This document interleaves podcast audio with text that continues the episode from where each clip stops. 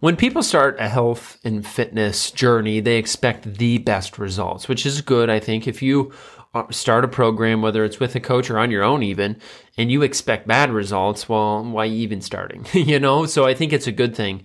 But the question is, will they get the best results? And in many cases, they will not. My answer is no, they won't. And I'm going to explain why my answer is no. Today. This is the game of food. This is the game of food. We're helping real people get real results with delicious food. Real, food. Live from Spencer's home studio, podcasting to the world. This is Game of Food. And here's your host, Spencer Frederick.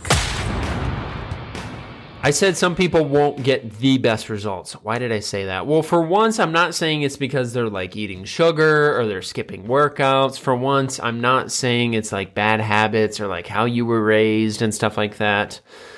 I'm coming from a different angle today because this one has kind of come up over the last couple of months. And anytime something kind of repeats itself, then I'm like, you know what? I'm going to make an episode about it. And so uh, I think I just have some stories and some examples to tell on why I think some people start a journey, they expect the best results and they won't ever get them. It's because when you put them in line with a program that will produce the best results, they don't do it. And I think I'm going to explain why. So let's use first example. You have person number one and you have person number two. Let's say they're like the same exact person. They're identical twins. They both weigh the same. They have, you know, same body type, all this stuff. They're both uh, female, let's say.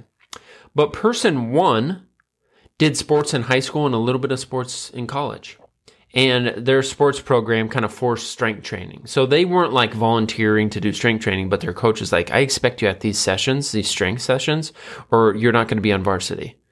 Oh, wow. Okay. I'll go to those strength sessions. So that's person number one.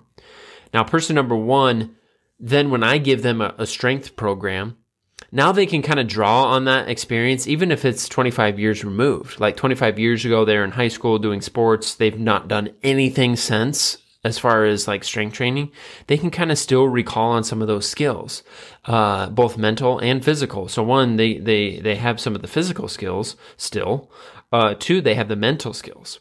So uh, they can push themselves because they remember pushing themselves in sports and so they can kind of push themselves for you in your program. Okay, that's that's familiar to them. That's why they can do pretty well is it's familiar. Person number 2 did not do sports. They weren't forced into strength training. They never did that stuff in high school or college. And they and they come to me at 37 years old and they need to do this stuff for the first time ever. And they expect the best results, which is which is good. But they're not going to get the best results they can, they can get the best results, but a lot of times they don't because things are so unfamiliar. Things are so unfamiliar. They didn't do the sports. They don't know how to push themselves. They don't they don't know proper technique sometimes, you know, they they aren't physically capable of, of certain things. And so that's my answer number 1 is like if somebody cannot get the best results is because they haven't become familiar yet. Now you can become familiar no matter what age you are. If you start strength training at 80 years old, you can still become familiar years later. But that's the issue is I think it takes several months or years of doing this. And I think you have to cycle through some really busy times where you stuck to a gym routine, let's say. You're not used to a gym routine, doing that four days a week and, and at least an hour in each session. Okay you're going to have to stick it through when you're super busy at work and the kids have a lot going on and you're traveling all the time on the weekends. You're still going to have to do it.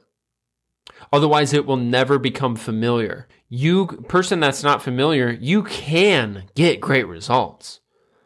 But I think you're, you're going to have to get through this familiar stage. Along the way, you can get results, okay? It, like, I'm saying you want to become familiar, but like, if you're working out consistently, you'll get results along the way but it just they won't stick unless you become familiar like the gym is like your new home like uh, you know you can grab a barbell and do multiple things with it without you know thinking about technique or asking a coach how to do it and stuff like that okay That's what I mean. That's the difference there. Now, another thing that I found so let's say being familiar is number one. Number two is workload capacity, is what I'm going to call it. And basically, what that means is if you have person number one and person number two, there's a person that can just handle more work in their day and in their week. They can just handle more. They can literally do more. Even if they have the same exact schedule as the other busy person. So let's use dads this time. I think I used moms last time. Let's use dads. So you have dad number one and dad number two. They both work 50 hours at their job and then they both have a 10 hour side job. Let's say they mow lawns. So that's 60 hours of work. Including, you know, all the way through the weekend and stuff. Also, they're coaching flag football right now. Okay, that's a lot of time too. I'm I'm coaching flag football right now too and and then they like to be really social. So they like to tailgate they like to meet the boys out for golf and stuff like they do those all the time. Like that is a thing that they won't delete from their life. That's okay. But here's the difference between dad number one and dad number two. I just described that they're basically the same same schedule. You tell dad number one to do strength training at the gym three days a week for an hour minimum and he does it. And he does it. Dad number two he does it for a little while. He can't, it never gets familiar. Every time he goes to the gym, he's like, oh, I just hate doing this. I liked it so much better when I wasn't coming to the gym, blah, blah, blah. And he doesn't get the results because he never overcomes that. Now, what's the difference there? Workload capacity. Guy number one, dad number one can handle more. He doesn't need as much leisure. He doesn't need to watch two hours of football every night to like reset. He doesn't look at his screen four and five hours a day. By the way, look at your screen time. The average is like, it's like five or six for people that have a, a cell phone, five or six hours. Um, you know, he doesn't, he doesn't need all this like wind down time. Like dad number two does. He does need a lot of wind down time. And it's like they check a box of like work, they check a work hard box.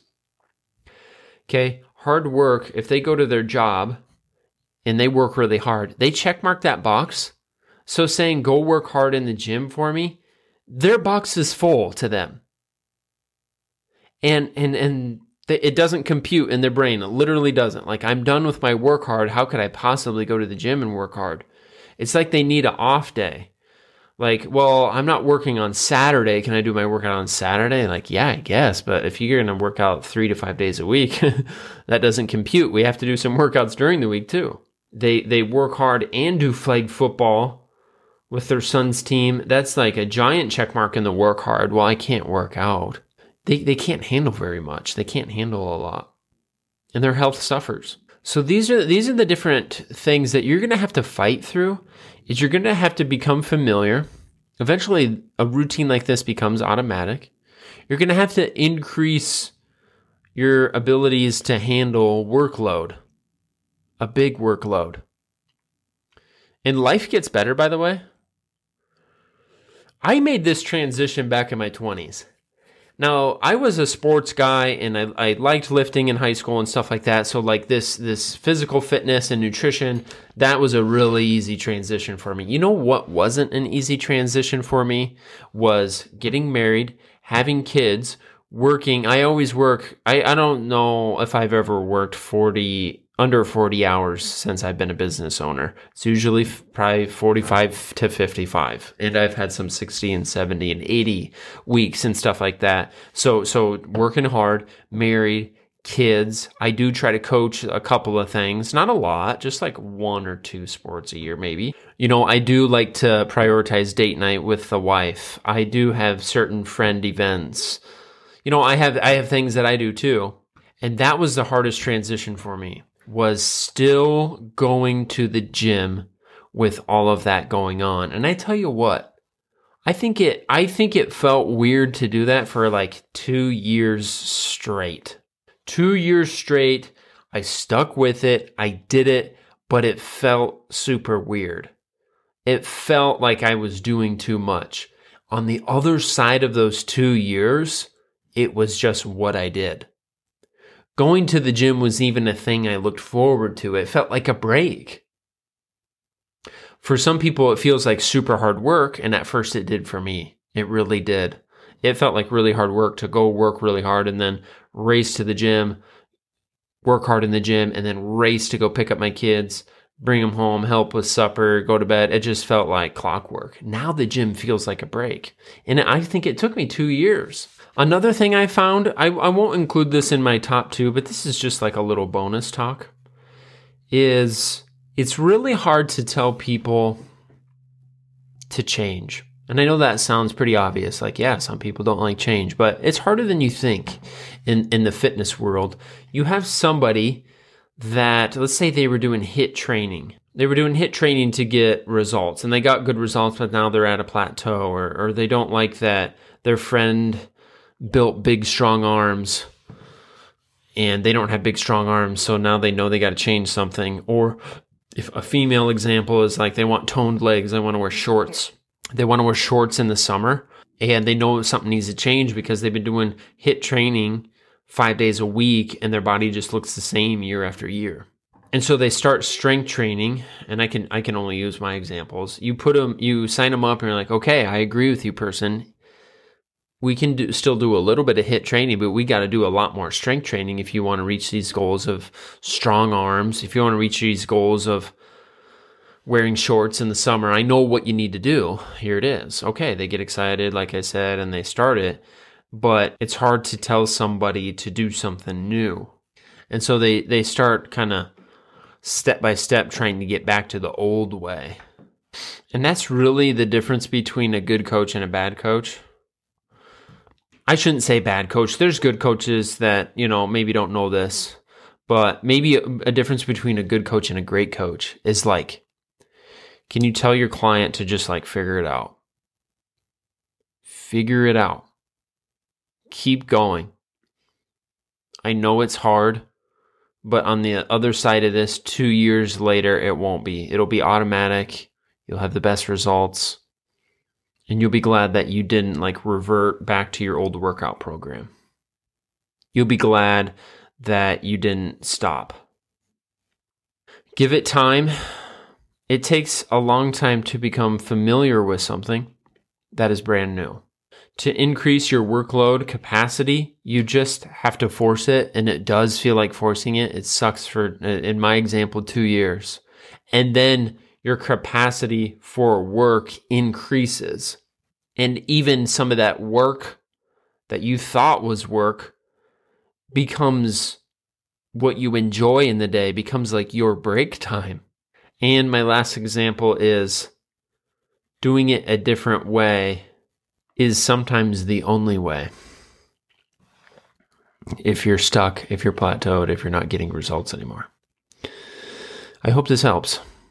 Spencer, signing off.